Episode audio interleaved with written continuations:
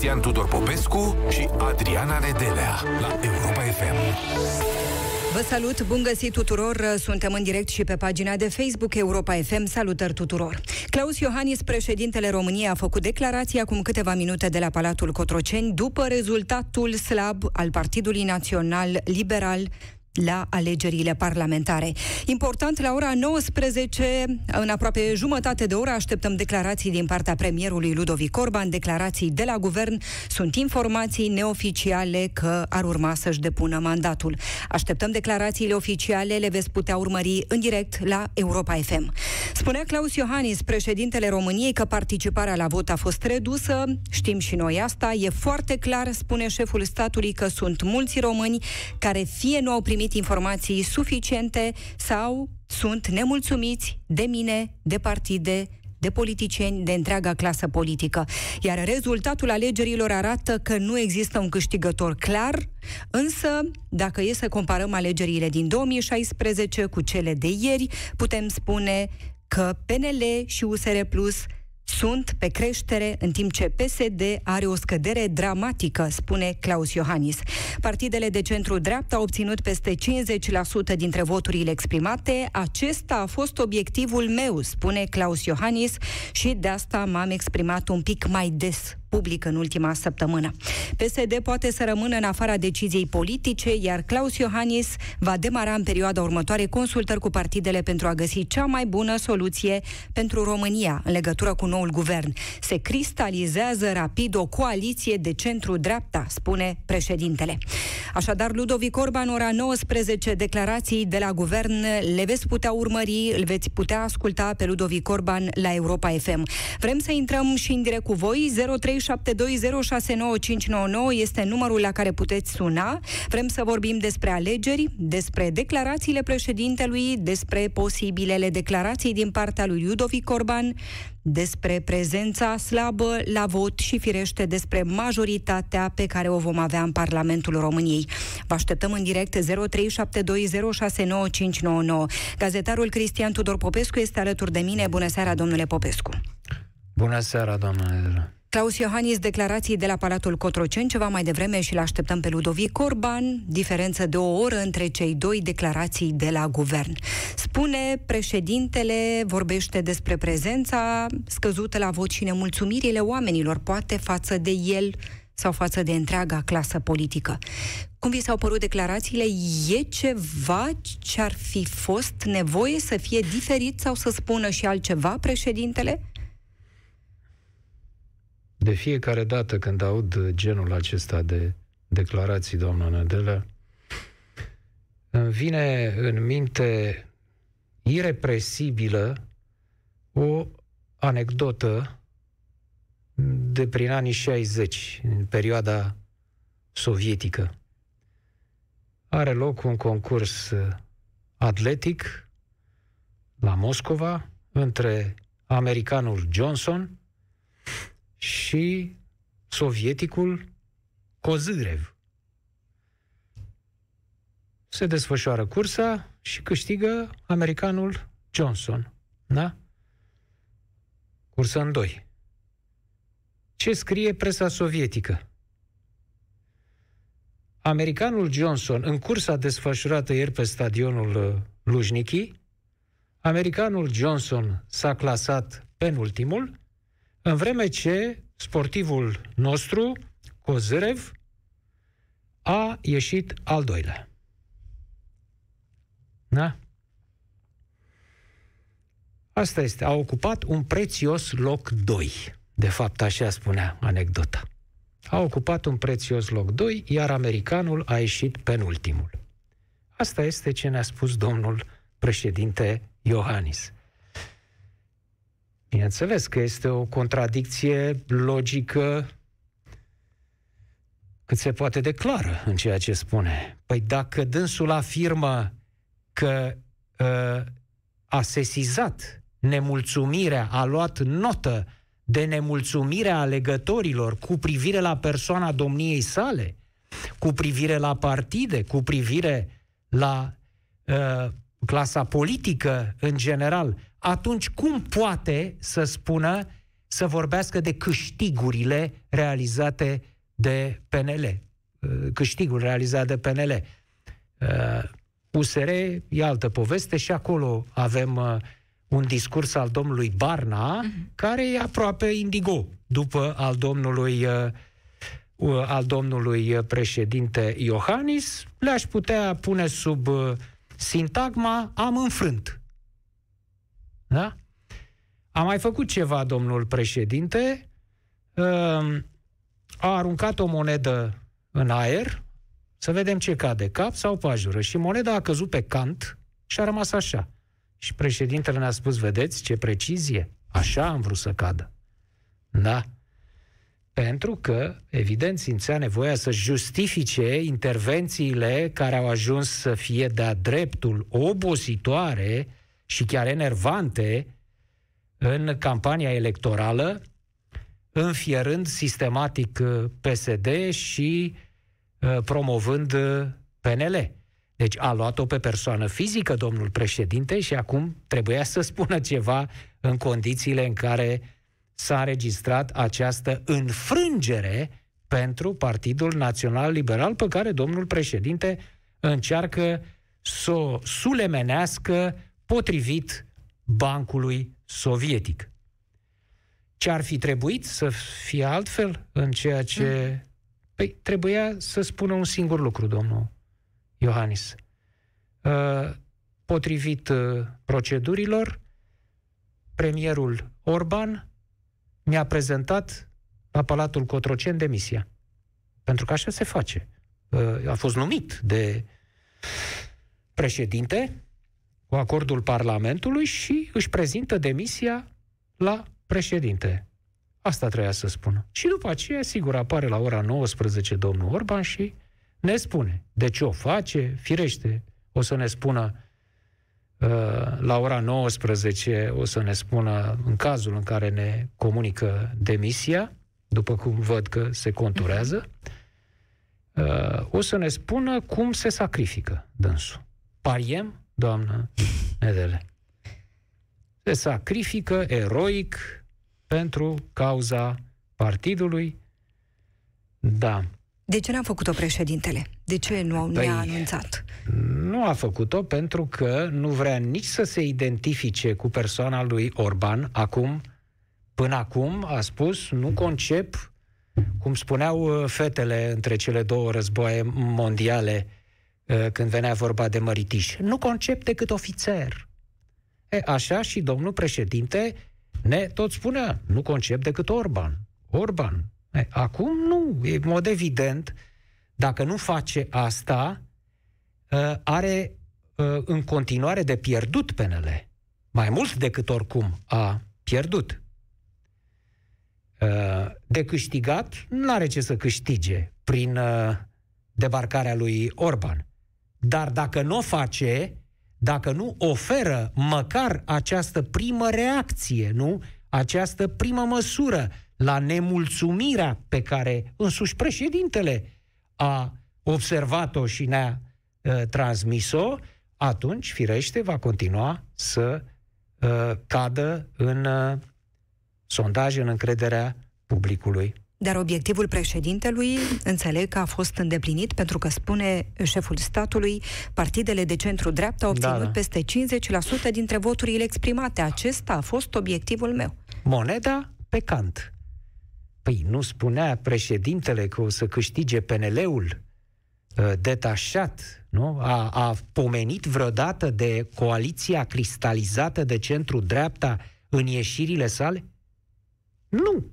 A mers pe promovarea agresivă a PNL-ului. Acum, firește, așa a căzut moneda, n-are ce să facă, altă soluție nu există decât PNL, USR, uh, UDMR, prin urmare, se întâmplă așa, fiindcă așa am vrut eu, zice domnul dar să fie acesta principalul motiv pentru care PNL uh, nu a câștigat mai multe voturi, faptul că președintele s-a exprimat, spune el, un pic mai des public în ultima săptămână. Nu, nu. Poate fi unul dintre vectori, dintre vectorii negativi, dar uh, nu cel decisiv. Nu. cel mai important, sunt alții. Uh, în primul rând este vorba, doamnă Nedelea, de acea... Vă amintiți cum am încheiat o emisiune aici, acum cred că două săptămâni, când a întrebat uh, un european FM, domne, dar ăștia își dau seama? Și eu am răspuns, domnule, eu cred că sunt inconștienți. Mm-hmm. Vă amintiți că așa am, așa am încheiat emisiunea. Deci, uh, Orban a avut, cum spuneam atunci în emisiune, domnule, a avut un aer în acest an în care a fost premier, uh, un aer, aer, un aer aerian. Adică inconștient, adică p- a părut că nu-și dă seama ce se întâmplă, că uh, oamenii sunt nemulțumiți, că a făcut o greșeală, încă una, încă una. S-a comportat ca și cum totul îi se va ierta și totul îi se va trece cu vederea. Că e el sigur de asta, de ce? Pentru că el e Ludovic Orban. Da? Cu inconștiență. Asta este ceea ce frapează cel mai tare. Iar, bineînțeles, strategia greșită, clar, a fost uh, uh, lockdown-ul refuzat. Nu? Am spus-o în emisiune de nu știu câte ori, dacă ar fi făcut carantină totală în septembrie, când venea lumea din vacanțe, veneau copiii la școală, făcea carantină o lună de zile, după care nu am fi avut rezultatele înfiorătoare pe care le avem acum, morți și uh, infectați. Și firește că oamenii, n-a menționat asta domnul uh, președinte, printre motive, că oameni mulți nu au venit la aceste alegeri din teama de a se îmbolnăvi. Asta n-a spus-o. Teamă justificată la cifrele astea. Aceste cifre ar fi putut să nu uh, fie așa de uh, urâte dacă ar fi avut curajul și dacă nu și-ar fi subestimat electoratul uh, PNL-ul. Asta a fost uh, principala greșeală, după părerea mea. Apoi, uh, nesiguranța și o voiala tot din considerente electorale. Adică un cer, în loc să ia niște măsuri ori, ori, da? decizii clare. Domne, asta e. Tăiem cu bisturiul. Uh, de pildă în cazul pelerinajelor, unde au luat acea măsură discriminatorie, în neregulă, am spus-o și noi aici în emisiune, nu, nu e normal să aibă acces la pelerinaj numai cei din localitatea respectivă, uh, în loc să ia măsura curajoasă și corectă să interzică pelerinajele, iarăși n-au, n-au avut curaj, iar au amețit-o, au sperat să ia voturi și de acolo și de acolo. Ba nici asta n-au putut să o ducă până la capăt, la Iași, cum bine ne aducem aminte, au renunțat. Finalmente au dat drumul la toată lumea. Da? Iar la Sfântul Andrei uh, s-au putut duce atât preoții cât și Teodose, cine a vrut să se ducă pe acolo, câți au fost câteva sute, s-au dus. Că nu i-a oprit uh, poliția. Ori asta a dat o senzație de uh, Uh, o, o impresie de confuzie și de slăbiciune publicului. Da? De slăbiciune, adică nici măcar n-au fost în stare să fie consecvenți cu propriile uh, decizii. Și iarăși putem aduna o grămadă, nu mai vorbesc acum de personajele susținute de domnul Orban, care iese la ora 19, cum ar fi doamna Moluscă, de la educație, despre care iarăși am vorbit, doamna Pepsiglas, pe care a ținut-o morțiș în acel, în acel post cheie de la educație. nu? O, o țară întreagă are probleme cu doamna Anisie și domnul Orban a ținut-o în continuare acolo. Sunt o grămadă de uh, uh, greșeli făcute de domnul Orban, după părerea mea, din păcatul trufiei. A considerat că toate acestea îi se vor trece. Îi se vor trece. Uite că nu i s-au trecut. Și aș mai spune un singur lucru, dacă Orban își dă demisia, acum la ora 19, PNL are o problemă. În, uh, trebuie să și-o dea. Adică, dacă nu și-o dă, PNL pierde uh, sânge politic în continuare. Uh, deci, dacă își dă demisia, însă creează o altă problemă PNL-ului. Nu văd soluția de, de premier PNL. Și atunci, în negocierile care uh, au pornit acum, da? în clipa asta se desfășoară, se vor desfășura la noapte și mai departe, uh, se creează o presiune din partea USR Plus cu Dacian Cioloș. Mm-hmm. Pentru că vor spune, domne, bine, a plecat Orban, noi avem om, voi aveți? Și aici nu știu ce ar putea să răspundă uh, PNL-ul. Cum o să arate majoritatea asta? Spune președintele, se cristalizează rapid o coaliție de centru-dreapta, o să înceapă consultările cu partidele pentru a găsi cea mai bună soluție pentru România în legătură cu neul guvern. Ne întrebăm dacă va fi o coaliție unită sau o să fie una slăbită fragilă? Coaliția asta, clar, fla, fla, bineînțeles. Eu nu știu ce va putea face. Domnul, uh, domnul președinte ne-a anunțat înainte de aceste alegeri, uh, ne-a anunțat cu glas mare despre uriașele reforme care vor fi făcute după alegeri. Da? Necesare, categoric, începând cu reformarea Constituției. Apoi, legile care trebuie schimbate, uh, precum și legile pe care nu le-a menționat și care nu vor fi schimbate, de pildă cea cu 300 de parlamentari. Pe aia nu o să o vedeți schimbată, deși o cere o țară întreagă, indiferent de simpatiile politice, da, e votată de 80% dintre alegători, nu o să se întâmple. Să vedem ce se va întâmpla cu imunitatea parlamentară. Băi, frate, nu se poate așa ceva. Sunteți totuși. căutat. Da, alte posturi de televiziune acum, dar ei nu știu că sunt aici la Europa FM. Să vă uh, asculte la radio. Păi, să asculte. Asta e. Uh, deci, ce spuneam? Ce spuneați? Nu mai știu ce spuneați.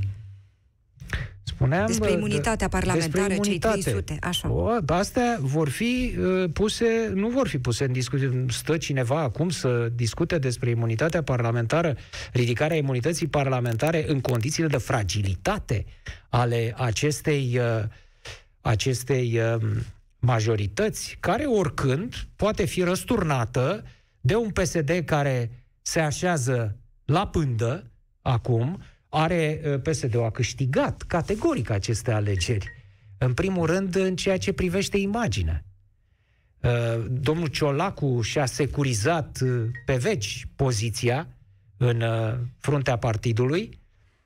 Acum, el și Camarila sa, și imaginea partidului este menținută vie prin acest rezultat și oricând pot să Uh, dea lovitura peste o anume perioadă și să intre, a, acum nici nu cred că vor să intre la guvernare.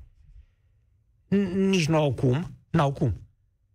Pentru că am văzut pe internet uh, fantasmagorii, ba chiar am auzit și oameni vorbind așa ceva despre o majoritate PSD aur UDMR, care e o glumă, poate la fel de bună ca aceea cu sportivul american și sportivul uh, sovietic. Uh, deja UDMR și AUR și-au dat niște și-au făcut niște complimente reciproce, n-au ce căuta în Parlament uh, formațiuni etnice ca UDMR-ul, zice AUR, n-are ce căuta un asemenea partid cum e AUR în Parlament, zice UDMR-ul. Despre ce vorbim? Da? Mă rog, lumea face socoteli. Îl așteptăm pe Ludovic Orban cu da. declarații la ora 19. Haideți să intrăm cu... Sunt informații că și-ar depune mandatul păi de premier. Depună, să Sunt fie niște primit. variante de posibili, uh, posibile nume de premieri. Și anume, Florin Câțu ar fi o variantă, ministrul de finanțe, Ilie Bolojan, președintele Consiliului Județean Bihor, sau Nicolae Ciucă, ministrul apărării. Ne întrebăm dacă acestea ar putea fi niște variante care ar putea sta în picioare, care ar putea fi acceptate poate de USR Plus sau de UDMR sau din potrivă. Va fi dificil pentru PNL să-i susțină să susțină unul dintre cele trei nume, Nicolae Ciucă, Ilie Bolojan sau Florin Câțu. Ar avea șanse no, mai mari Dacian no, Cioloș? Nu, nu, nu intră. După părerea mea, Florin Cățu nu este o soluție de prim-ministru, cu toate că el este un bun ministru de finanțe. După părerea mea, mi se pare un om de bună intenție și care uh, e coerent în uh, abordarea pe care a avut-o în uh, portofoliul său. Dar nu are, nu are datele unui, uh, unui premier. Nicolae Ciucă este o, cum să spun eu, un, un, încă un interimat, e o non-soluție. Nicolae Ciucă e militar, se ocupă cu uh, armata, ar fi pus acolo ca să fie un premier. Uh-huh. Pentru că nu, nu ne apucăm și uh, semnalul uh, nu ar fi foarte bun, totuși, să pui uh, ministrul apărării uh, premier. Uh, nu suntem într-o stare, asta sugerează, nu, stare de asediu, stare de război. Suntem în pandemie, e adevărat. Dar uh, nu ar fi un semnal uh, pozitiv punerea ministrului. Vă dați seama cum ar fi, cum ar fi imediat interpretată asta de către conspiraționiști?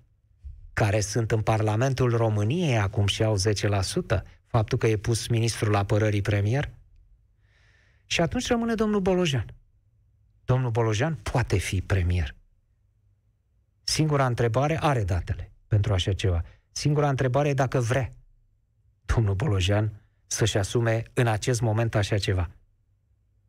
Pentru că s-a pus problema. Înainte să fie numit Ludovic Orban, acum un an, s-a pus problema Ilie Bolojan foarte serios.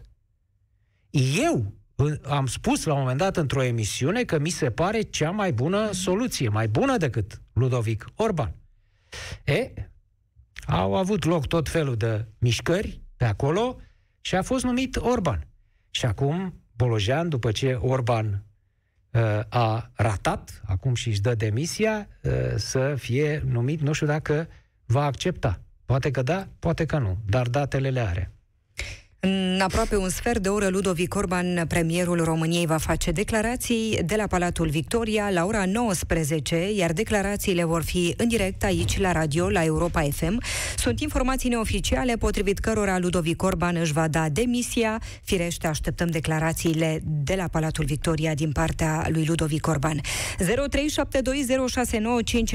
este numărul la care puteți suna pentru a intra în direct cu noi. Vom vorbi despre analiza post-alegeri, despre declarațiile făcute de Claus Iohannis mai devreme, despre o posibilă demisie din partea lui Ludovic Orban. Sunt multe de vorbit, prezența scăzută la vot, majoritatea care s-ar putea contura în Parlamentul României. Mergem la Bogdan din Germania, este alături de noi. Te salutăm, Bogdan.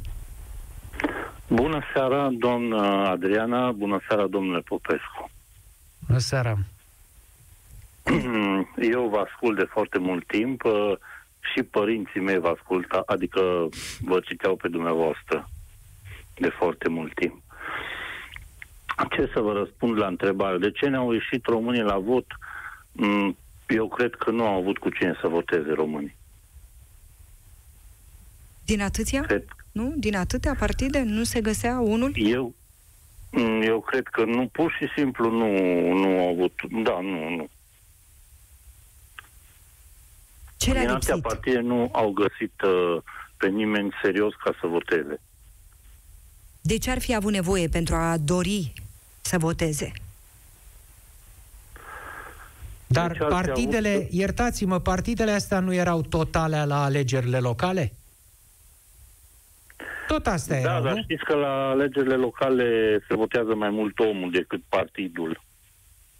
Eu știu, dar tot partidele acestea au oferit niște oameni, nu? Acolo. Că n-au fost candidați independenți. Mă rog, au fost unii sprijiniți. Uh, dacă atunci oamenii au mers totuși să voteze și într-un număr uh, considerabil mai mare decât acum, la locale, niște propuneri ale partidelor, acum, la două luni distanță, de ce? Uh, dintr-o dată să nu mai vină în, uh, cu o asemenea scădere dramatică? Pe, uh, e și chestia asta cu pandemia acum un pic, cred eu, pentru că le-a fost frică și de pandemie la foarte mult. Să spunem că un 15% din, din alegători nu, sau un 20% nu s-au dus din cauza fricii. Nu putem să comparăm uh, cifrele care ne arată astăzi de infectări cu ce erau uh, în septembrie. Când Asta fost, da, uh, foarte corectă observație. Și plus de asta, acum în septembrie foarte multă lume era sceptică cu pandemia, dar acum oamenii au și văzut că într-adevăr chiar există și chiar sunt oameni care mor și mi se întâmplă tot să cunoaștem pe cineva care a fost infect, infectat sau am auzit de cineva care a murit din cauza pandemiei. Asta a fost unul la mână și în al doilea rând cred că totuși chestia asta, că nu au cu cine să voteze, tot același lucru, tot de fiecare dată tot aceea sunt, de fiecare dată tot aceleași promisiuni, tot aceleași chestii, s-au săturat oamenii. Și rezultatul nu doare acum? Rezultatul doare, într-adevăr. Eu am fost la vot, slabă, sincer să fiu. Da, eu am fost la vot, sincer să fiu, am fost aici, Uh, la o secție cam la 50 de kilometri față de locul unde stau. Uh, și clar, foarte puțini români erau la secția aia. Am văzut uh, în jur de 10 oameni, dacă au fost, și um, au venit cei de la AUR, vreo 2-3 cu tricourile pe ei, uh, au fumat acolo, au început să să intre înăuntru fără mască, i-au dat uh, bodyguards de ce erau acolo, i-au dat afară. Uh, m- propagandă de asta ieftină, ce fac ei? Ce o să fie de aici înainte? Ce credeți că urmează? Nu știu, nu, uh, m-am uitat aici pe, pe calcule și nu văd nu văd cum o să se formeze guvernul, pentru că nici, nici cifrele nu dau nici cum. Ba da. Deci or, ba da, iertați-mă, iertați-mă că vă contrazic, dau. Deci PNL, USR, UDMR plus minoritățile naționale fac 50%, cu puțin peste 50%, o majoritate fragilă, e adevărat, dar majoritate. Dar, domnule Popescu, dacă nu se înțeleg două partide, se vor înțelege N? Păi nu sunt N. E vorba numai de UDMR. Uh, minoritățile naționale merg cu majoritatea care se formează prin tradiție, iar UDMR-ul este mai flexibil în situația de față. Aveți dreptate, problema e între PNL și USR. Și acolo, într-adevăr, o să iasă scântei. Și o să fie un guvern stabil cu atâtea partide Asta Va, e. Vom avea noi un guvern stabil în România cu alte partide? Nu o să avem nicio... Asta nu o să fie un guvern care să reziste mai mult de un an de zile, cred eu. Nu putem ști cât va rezista. Va fi o majoritate cristalizată, că așa ne-a zis domnul așa, președinte da. Iohannis Adinauri, da. cristalizată și cristalul în general este stabil. Cristalul e stabil atunci când nu e cristal lichid. Este stabil. Eu... Da, numai, numai atunci când trece lumina prin cristal, o împrăște în toate părțile. Așa și este. Nu iese bine niciodată. Efectul de prismă, corect. Aveți exact. dreptate. Descompune lumina în toate Morala care e, Bogdan? Ce învățăm după aceste alegeri, după slaba prezență la aceste alegeri? Învățăm că suntem nedisciplinați, și nu avem niciun fel de cultură civică, aia învățăm. De fapt, o chestie care o știam deja, dar uh, de fiecare dată o, o repetăm. Mulțumim foarte mult, Bogdan. Mulțumim pentru că ai intrat în direct cu noi, Bogdan din Germania. Cătălin este acum alături de noi. Te salutăm, Cătălin. Bună seara, doamna Dera, bună seara, domnule Popescu. Bună seara, Cătălin. Eu nu sunt de acord că prezenta scăzută poate fi explicată doar prin uh, pandemie, uh, cel puțin nu în totalitate. Adică parcările magazinelor, molurile sunt uh, nu chiar pline oi, dar e lume. E lume uh, destulă. Uh, oamenii nu...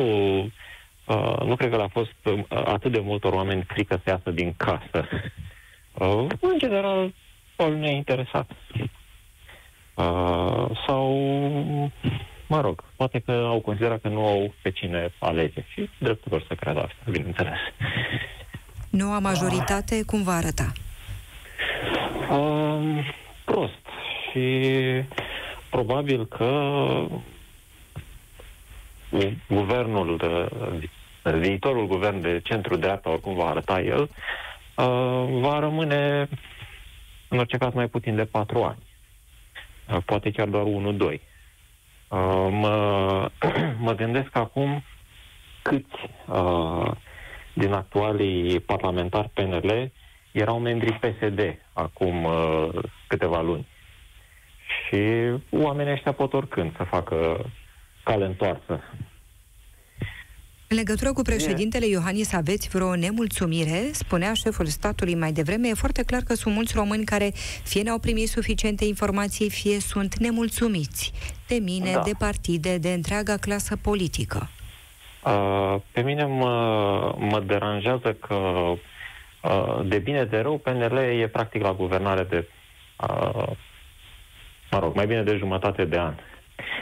Și domnul președinte în continuare numai o, o ține langa cu PSD, PSD, PSD. Știu și eu ce a făcut PSD-ul, țin minte, mi-am luat gaze lacrimogene la victorii, nu am uitat. Dar ei sunt la guvernare, nu mă interesează să aud de la Iohannis ce a făcut Iordache. Vreau să facă el mai bine. Și ce va face Iordache în continuare? Corect. Prin uh, uh, strânsa colaborare între PSD și USR, care l-au pus Corect. acolo. Deci, domnul președinte este, o, în primul rând, obositor cu discursul ăsta pe care îl are. Știu, îmi repetă paiurea. Nu, mă, mă enervează, efectiv. Mulțumim Aha. foarte mult, Cătălin. Ok, numai bine. Mulțumim mult pentru că ai Îl fost înțeleg foarte bine pe Cătălin. V-a obosit. Da, v-am spus că ajunsese să iasă, ieșea ca dracu din cutie cu arcul, așa. Puf, odată PSD, PSD, PSD. Evident că bă, scotea din sărite și pe mine ca pe mulți. Iată. Mihai, te salutăm, Mihai. Alo? Te salutăm și te ascultăm. Bună seara, sărmă, doamna Adriana, salut domnul Popescu. Salut, Mihai. Uh, eu nu cred că dracu e așa de negru pe cum, uh, pe cum pare.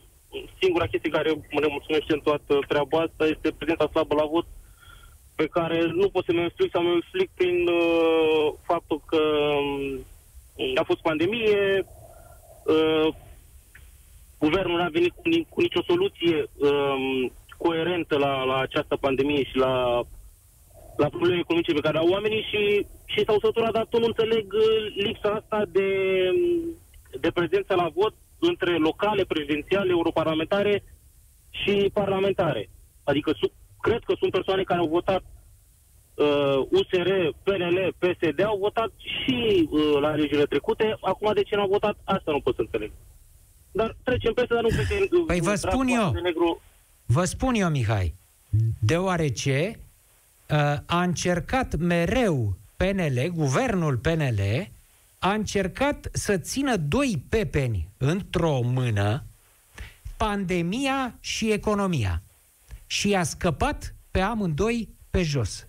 Și, și a spart, da. Da. Uh, dar uh, acum, de ce zic că nu e dracu atât de rău și cred că rezultatul ăsta este unul care care le, îi va trezi și pe cei de la PNL și pe cei de la USR, pentru că dacă câștigau undeva cu 55-60% uh, aceste două partide, li se urcau uh, uh, fițele la cap și cu 60% uh, guvernare mai mult se certau decât făceau. Așa va trebui o mână de, de fier pusă la, la guvern, da? Chiar crezi că nu o să se certe și dacă ar avea 5 cu 15 da, da, sau dacă, 3 dacă cu 7? Dacă va, fi, dacă va ajunge, uh, va fi Bolojan premier, eu cred că va reuși să-i, să-i coordoneze și da. uh, să le vorbească și împreună cu domnul președinte să le spună cei care au fost până acum să facă un pas în spate și să vină profesioniștii, pentru că peste patru ani, dacă vor continua așa, împreună vor face doar 30%. Asta e o, e o garanție. În patru ani, dacă vor continua așa, împreună vor face doar 30%. Deci tu crezi că am putea avea o schimbare în bine? Eu așa cred. De aici doar în bine. Dacă și ei vor să se schimbe și partidele astea două vor să se schimbe și doar sub conducerea unei mâini de fier uh, PNL, chiar și USR uh, Plus, chiar și UDMR, căruia trebuie să-i promis ceva și cred că uh, domnul Ilie Bolojan, fiind de acolo de la Bihor, îi cunoaște destul de bine și pe cei de la UDMR, cred că uh, va face o treabă bună dacă va fi pus uh, premier. Și uh, vreau să le zic alegătorilor aceste două partide să lase acum la o parte uh, toate ideile pe care le aveau și să aibă răbdare și să știe că politica este arta negocierii. Acum trebuie negociat. Nu mai poți să spui că ai votat USR, de ce te pune la masă cu UDMR? Mulțumim foarte mult, Mihai. Mulțumim pentru că ai fost în direct cu noi. Ora 19 fix așteptăm în aceste momente declarații din partea lui Ludovic Orban, declarații de la Palatul Victoria. De îndată ce va începe premierul, declarațiile le veți asculta și aici, la radio, în direct, la Europa FM. Sunt informații neoficiale potrivit cărora Ludovic Orban își va da demisia. Așteptăm să vedem ce va spune. Claus Iohannis făcea declarații fix acum o oră de la Palatul Cotroceni dar nu a pomenit nimic despre acest aspect, despre o eventuală demisie din partea lui Ludovic Orban. Dan este acum alături de noi. Te salutăm, Dan. Alo. Te salutăm și te ascultăm. Bună seara, vă salut. Cum e cu alegerile seara, acestea? Dan. Cum e cu alegerile? În primul rând aș vrea să încep cu mari pierzători ai acestor alegeri, care din punctul meu de vedere clar sunt cei de la USR Plus, Uh, eu am votat USR Plus, asta ca să se știe, și sunt și membru cotizant, dar nu activ. Dar, din păcate, au greșit enorm în aceste alegeri. Nu s-au, nu s-au adresat uh, publicului uh, care trebuie și care, la care trebuiau să ajungă. Uh, au încercat să fure din electoratul PNL și PSD, unde clar au greșit. Ei pur și simplu trebuiau să ajungă la oamenii care erau indeciși sau care pur și simplu nu vroiau să vină la vot, că sta, prin, în, prin modul acesta văd ei un mod de a protesta. Iar acești oameni greșesc, că nu, nu așa se protestează, pentru că oricum parlament, la Parlament oricum o să iasă oricum o să avem Parlament, că ești 20% și votează că ești 15%, că ești 50%, că ești 60%, e clar că o să avem un Parlament nou și un guvern nou. Deci de asta cred că toată lumea, de asta greșesc cei care nu ies la vot. Legat de o alianță pentru guvernare, nu cred, nu, nu dau mai mult de 2 ani de zile acestei alianțe care o să se formeze. În primul rând, nu am încredere în UDMR, pentru că UDMR de foarte multe ori trădează și votea, a votat de multe ori cot la cot cu PSD. Uh, iar cei de la USR Plus, dacă au principiile pe care spun că le au, uh, nu o să găsească aceeași, aceleași idei și o înțelegere cu cei de la UDMR. La fel și cu o parte din uh, membrii PNL, care, cum a spus și un, uh, un, uh, un vorbitor anterior, să ne gândim câți de la PSD au venit la PNL și au ajuns acum în Parlament și sunt sigur că și aceștia o să trădeze. Aceasta, Auzi, aceasta este vreau să spun și eu o întrebare, uh, Dan. Eu nu știu, nu știu, nu am o explicație uh, completă pentru asta. Cum au pierdut atâtea voturi în diaspora USR la aur? Uh, în primul rând că cei uh, persoane din diaspora, părinții mei lucrează în diaspora. Asta este unul. Uh, doi, uh, sunt foarte mulți oameni cu foarte mult cu lipsă de educație acolo. Adică să nu ne gândim că toți cei care sunt plecați în afară sunt ingineri, IT-ști sau alte, nu știu ce, oameni supracalificați. Nu, din păcate sunt oameni care fac și meserii de jos, unde sunt foarte ușor manipulabili. Iar din ce informații s-au mai și spus pe la radio și, inter- și pe internet, cei de la AUR au folosit s-au investit foarte mulți bani pentru a ajunge pe tot felul de căi la acești oameni. Oamenii care sunt ușor de manipulați, oamenii naționaliști, care urăsc faptul că nu lucrează în țara lor, care cred că uh, dacă votează un, un uh, partid, nu știu, pro-ortodox, pro-etc., anti-occidental, deși ei de acolo și au leafa și beneficiază, nu știu, de ajutoare sociale, cred că deodată România o să înflorească. Credeți că, Dan, crezi că oamenii aceștia care au votat aur din diaspora speră să se întoarcă în România? Cl- nu, clar o să se, întor- o să se întoarcă. Ei nu-și văd viitorul acolo. Deci Da. eu sunt convins că o să se întoarcă, pentru că nu, Mhm. în primul rând, nu o să poată trăi în țara aia, pentru că pro- poate o foarte mare parte din, acea, pu- din acele persoane lucrează la negru, nu o să-și permită să locuiască în vest, când nu o să mai poată lucra sau când nu o să mai fo- fie în putere. Deci ei clar văd că aici o să se întoarcă, aici o să îmbătrânească, ca să spun așa. Acestea sunt persoanele care au votat aur. Ei, nu, totuși, trebuie să ai rezidență în, uh, ca să poți vota afară. Da, dar nu este, nu este foarte dificil acum, fiind în Europeană, să obții o rezidență. Pur și simplu trebuie să ai o chirie cu documente în regulă și un job Mhm. nu, care nu e neapărat plătit complet la alb. Pentru Da. că nu doar în România se practică uh, lucrul, lucrul la gri. Sau cel puțin o persoană din familie, adică soțul să fie angajat cu acte în regulă, iar soția poate să obțină la fel de bine uh, rezidența. Adică nu e, asta nu e o problemă că cum să obții niște documente. E, Da, e destul de foarte simplu. interesant argumentul tău. E vorba deci de români care lucrează în străinătate și care detestă O- Occidentul. Să- Exact. Deși Acolo, lucrează acolo și- iau niște exact. bani. Dar, Exact. Și uh, sunt- de fapt, sunt anti-Uniunea Europeană, sunt... uh, Exact. Exact. Da. Au, probabil au fugit din România înainte, înainte de Europeană, nu știu dacă chiar uh, acele persoane. Și să nu uităm uh, faptul uh, că ei au beneficiat foarte mult de pe urma pandemiei. Uh, ace- sunt foarte mulți oameni care încă nu cred în pandemie, care sunt da, anti-mască, da. anti-botniță, etc. Eu cred că o să, dacă o să dispară pandemia și nu o să apară o nouă pandemie, o să mai tempereze puțin din Da. uh, curentul acesta aur pe partea asta de Știți cum numește AUR Uniunea Europeană? Uh, Partidul Sincer, ăsta. nu, pentru că nu, nici, chiar nu sunt, in- nu sunt deloc informat de, Uite, despre această vă grupă. spun eu cum numește formațiunea asta Uniunea Europeană. Imperiu Socialist de Ordine Federală. Am înțeles. Așa Da. o numește, da. Ca să vedem ce s-a votat. Mulțumim Da, nu, foarte mult, deci- Dan. Pentru puțin. Seara Mulțumim bună. pentru că ai fost cu noi. Mergem la Târgu Jiu. Acum Sorin este alături de noi. O scurtă informație de ultimă oră. La ora 19 și 10 minute va face premierul Ludovic Orban declarații de la Palatul Victoria. N-a ieșit la 19 fix, va ieși în aproximativ 4 minute și îl vom asculta aici, în direct, la radio, la Europa FM. Sorin, Târgu Jiu, te salutăm! Alo, bună seara. Să rămână doamna Nedelea. Bună seara, domnul Cristian Tudor Popescu. Bună seara, Sorin. Întrebarea mea pentru domnul Cristian Tudor Popescu, dacă îmi permiteți. Vă rog. În uh, ianuarie anul acesta, guvernul a dat o ordonanță de urgență prin care la parlamentare să se poată vota de oriunde. Îmi aduc aminte emisiunea Europa FM cu dumneavoastră și erați împotriva acestei ordonanțe, erați împotriva ideii ca un locuitor din Gorj să poată să voteze Parlamentul din București sau Iași.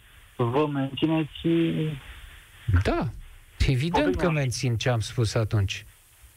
cu Normal. costul acesta? Nu era, nu era, atenție, o problemă e aici. Nu era vorba de locul unde te afli când votezi. Să nu amestecăm lucrurile. Deci dacă cineva este din județul Gorj și se află la Paris sau la Periș sau la Ciorogârla în momentul respectiv, eu spuneam că trebuie să poată vota de acolo de unde se află pentru uh, județul de care aparține uh, la parlamentare. Asta e una. Deci unde te afli. Dar nu era... nu eram de acord ca, uh, aflându-te în, uh, având uh, domiciliul în Iași, de pildă, și aflându-te la Cluj, să votezi pentru Cluj în loc de Iași. Cu asta nu eram de acord în ordonanța respectivă. Da, am înțeles. Problema ar fi de logistică uh, și ce pot să spun, am mulți prieteni la care am insistat să-i facă vize de flotant sau domiciliu și nu a reușit și foarte mulți, un- mulți chiar nu știau, uh, nu am vorbit chiar cu toți și în ziua votului am vorbit și chiar nu știau că e nevoie de, de, de rezidență, credeau că e ca anul trecut să poți să votezi de oriunde. Da, e- a fost o problemă și asta a fost o, o problemă, dar în, în interiorul circumscripției s-a putut vota oriunde te aflai. Da. O, Bun, vă mulțumesc. interiorul circumscripției, circumscripție însemnând județul sau sectorul din București. Da? A venit Orban? Da. Ia să vedem. În câteva secunde, în câteva momente îl vom asculta și noi. Ludovic Orban, declarații în direct de la Palatul Victoria. Vom vedea dacă își va depune sau nu mandatul de premier. Acestea sunt informațiile, îl urmărim împreună.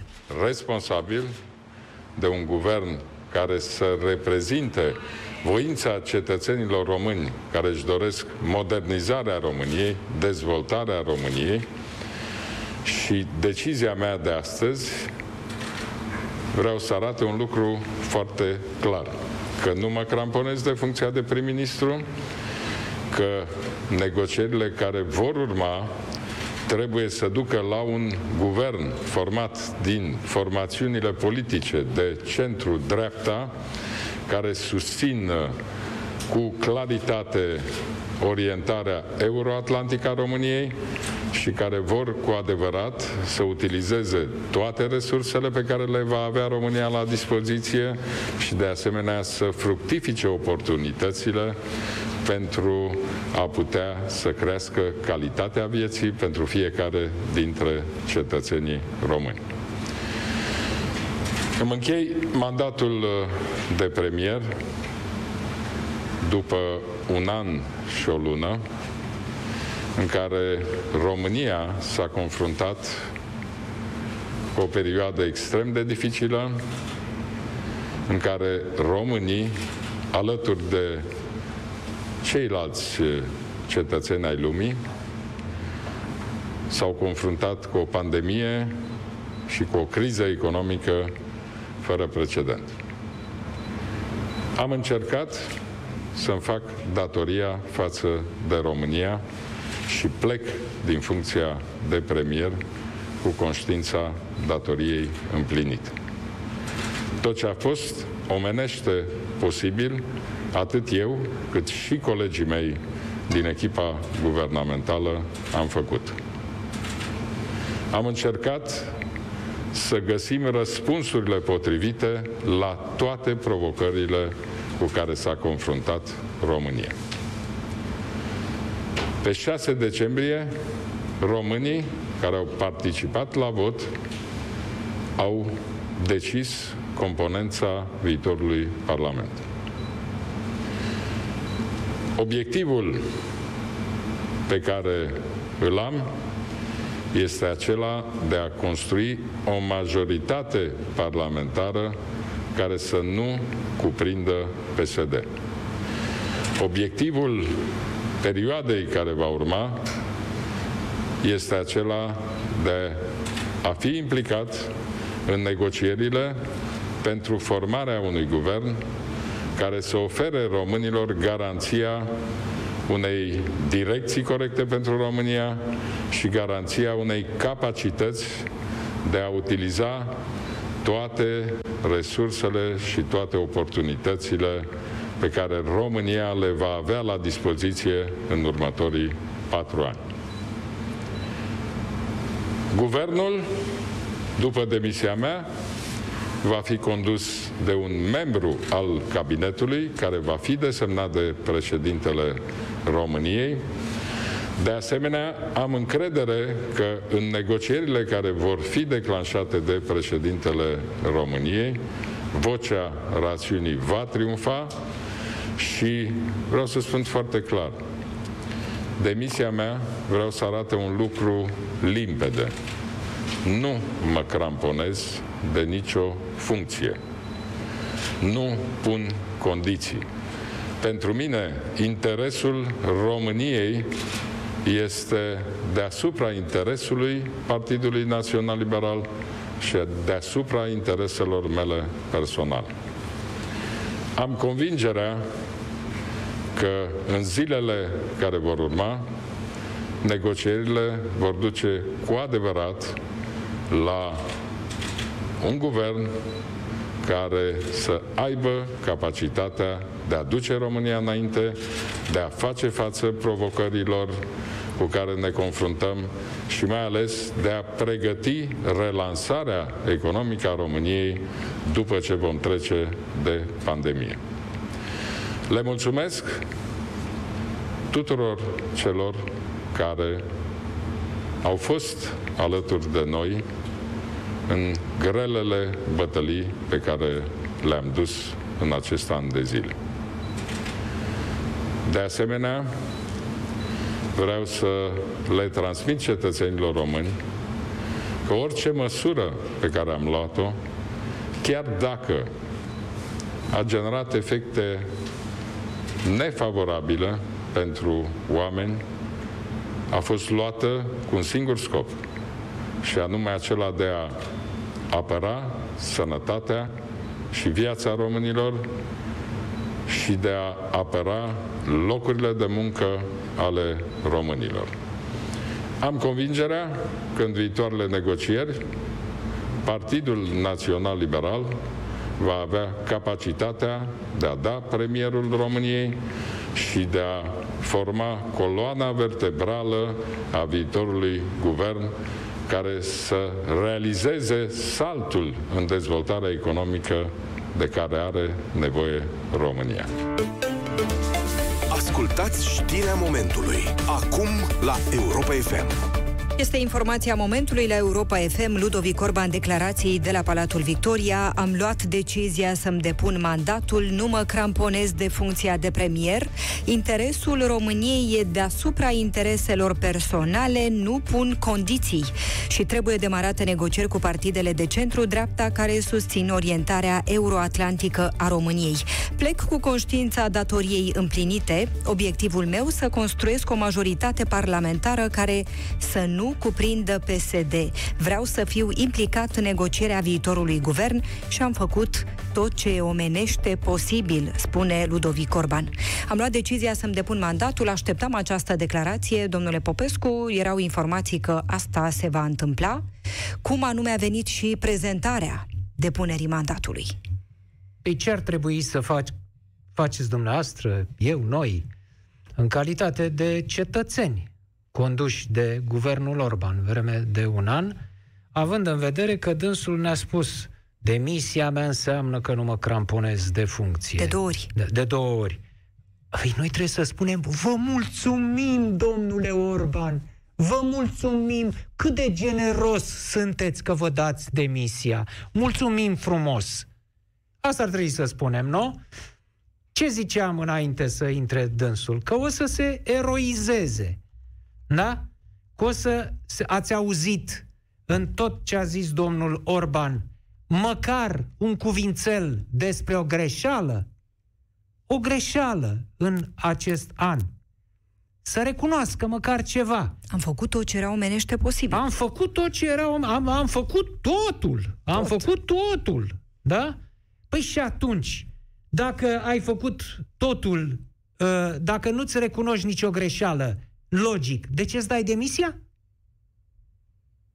Dacă a spus președintele Iohannis că partidul a câștigat 5% din 2016, când nu era uh, domnul Orban, nu era nici măcar șeful partidului uh, atunci.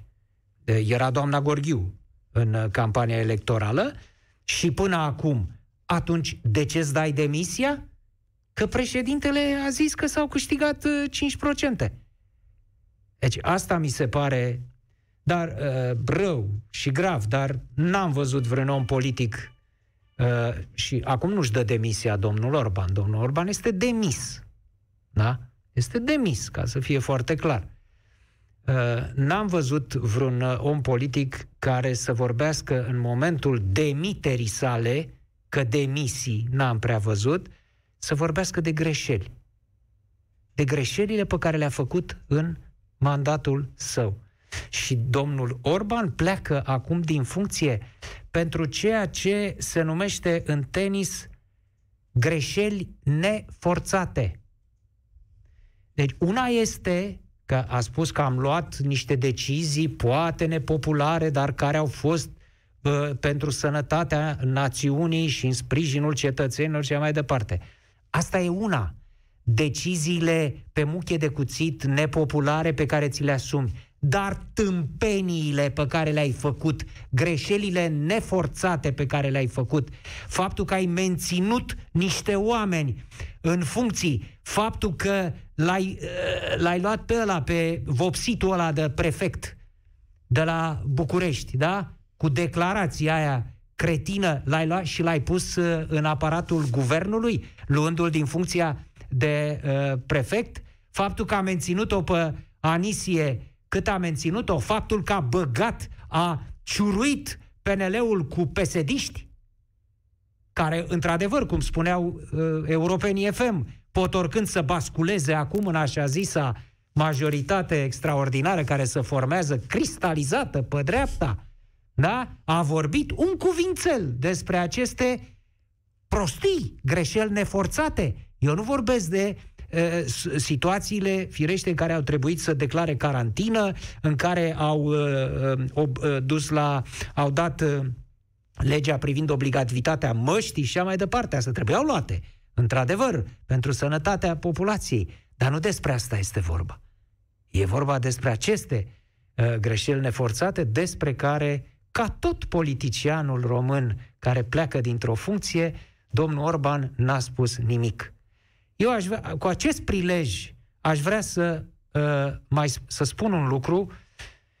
L-am mai spus mai de mult, îl repet, de ce ar trebui... E o lege care nu, se va, care nu va trece prin Parlament niciodată. Dar hai să ne imaginăm o lege a răspunderii penale pentru guvernanți.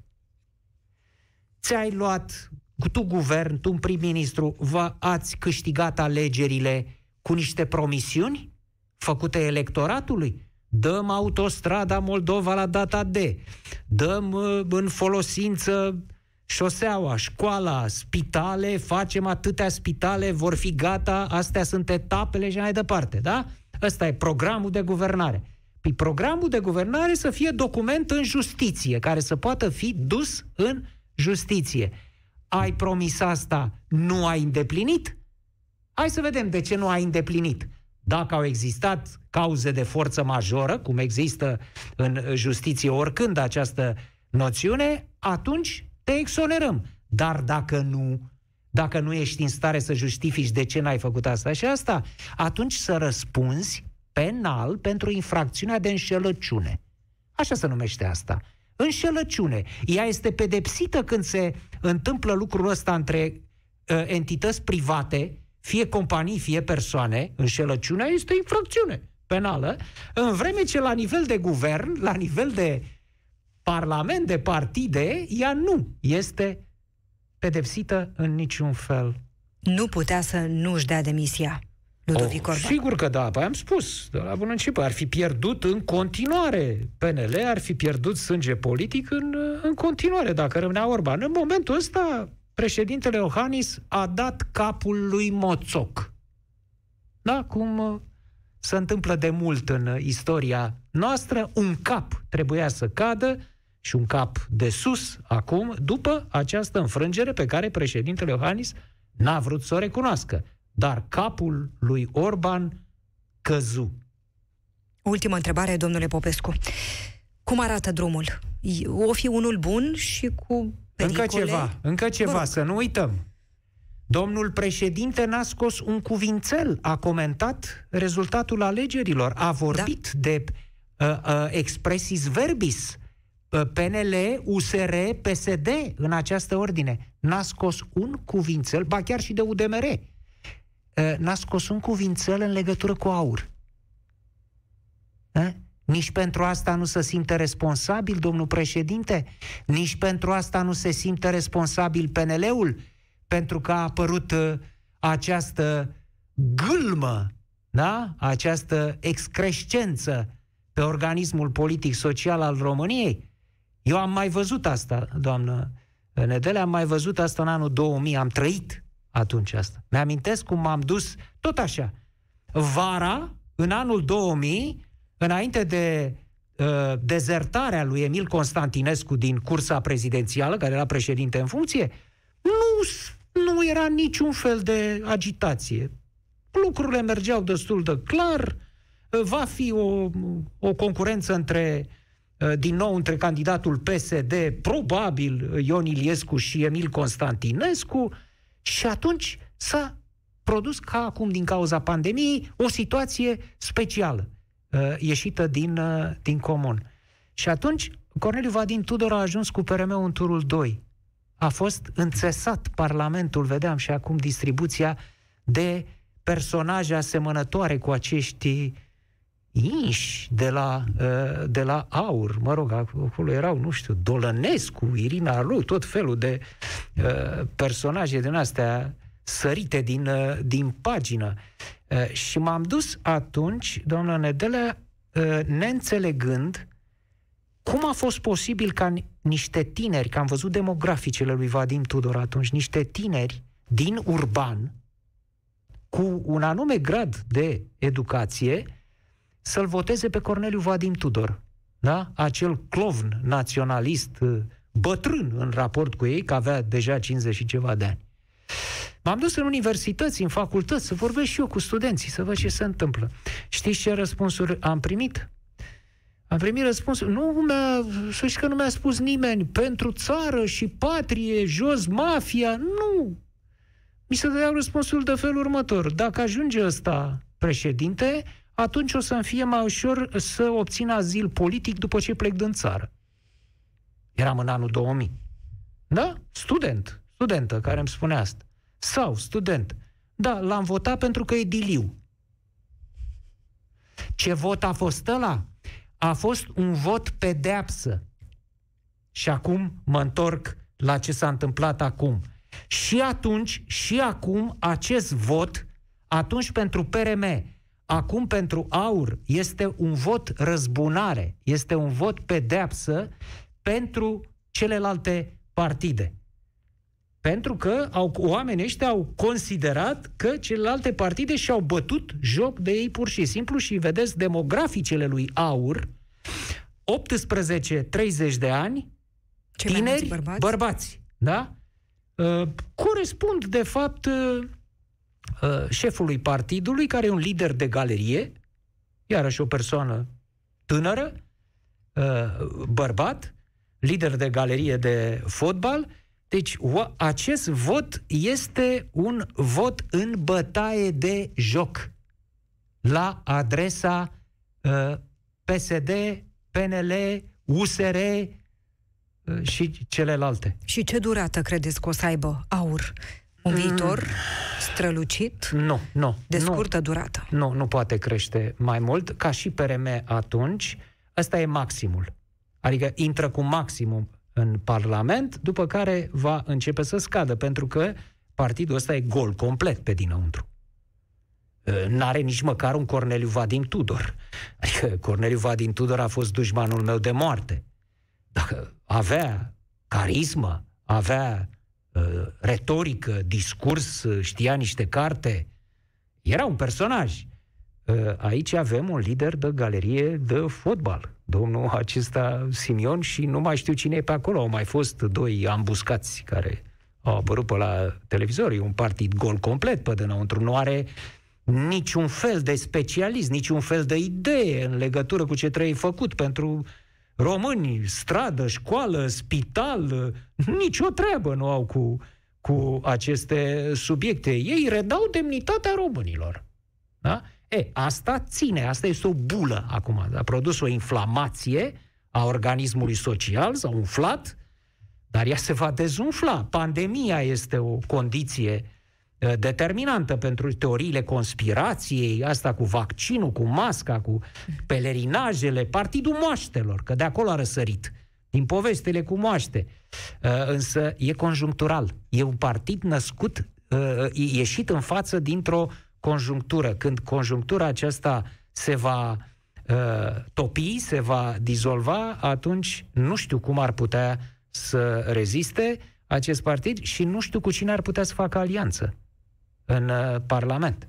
Pentru că nici, uh, nici uh, nu vorbim de UDMR, dar nici PSD nu poate face alianță cu AUR, pentru că ar însemna să revină practic la uh, ideologia Camarilei Dragnea pe care tocmai a înlocuit-o Camarila Ciolacu la conducerea partidului. Păi ce facem? Deci nu merge, o să rămână acolo această, această tumoare de dimensiuni apreciabile în Parlament, care însă, după părerea mea, uh, va trece în timp, dar nu va dispărea niciodată. Virusul care produce asta nu va dispărea din societatea românească niciodată. Și el poate izbucni din când în când la suprafață, fie că se numește național-socialism ceaușist, fie că se numește peremism, fie că se numește PPDD, fie că se numește PSD Dragnea? Ultima întrebare, domnule Popescu. Ludovic Orban și-a dat demisia din funcția de premier. Cum arată drumul acesta pe care pornim acum? Să fie unul bun? Să fie unul cu multe pericole? Nu, e și mai greu. Speram, nu? Cu toții speram într-o clarificare acum. Da? Câștigă un partid care face o majoritate cu distanță, o majoritate cu marjă și conduce lucrurile mult mai uh, sigur, să fac reforme, în sfârșit, mult așteptate, pentru că va exista o stabilitate și o majoritate puternică. Nu există nimic din toate acestea, deci în continuare vom trăi de pe o zi pe alta. Mulțumesc foarte mult, domnule Popescu. Mulțumesc mult pentru că ați fost cu noi. Le mulțumim și celor care au intrat în direct cu noi. Așadar, Ludovic Orban a demisionat și a dat demisia din funcția de premier, a făcut declarații de la Palatul Victoria. Firește, vor veni nenumărate reacții. O să înceapă consultările cu partidele, așa cum spunea Claus Iohannis, pentru a găsi cea mai bună soluție pentru România în legătură cu noul guvern.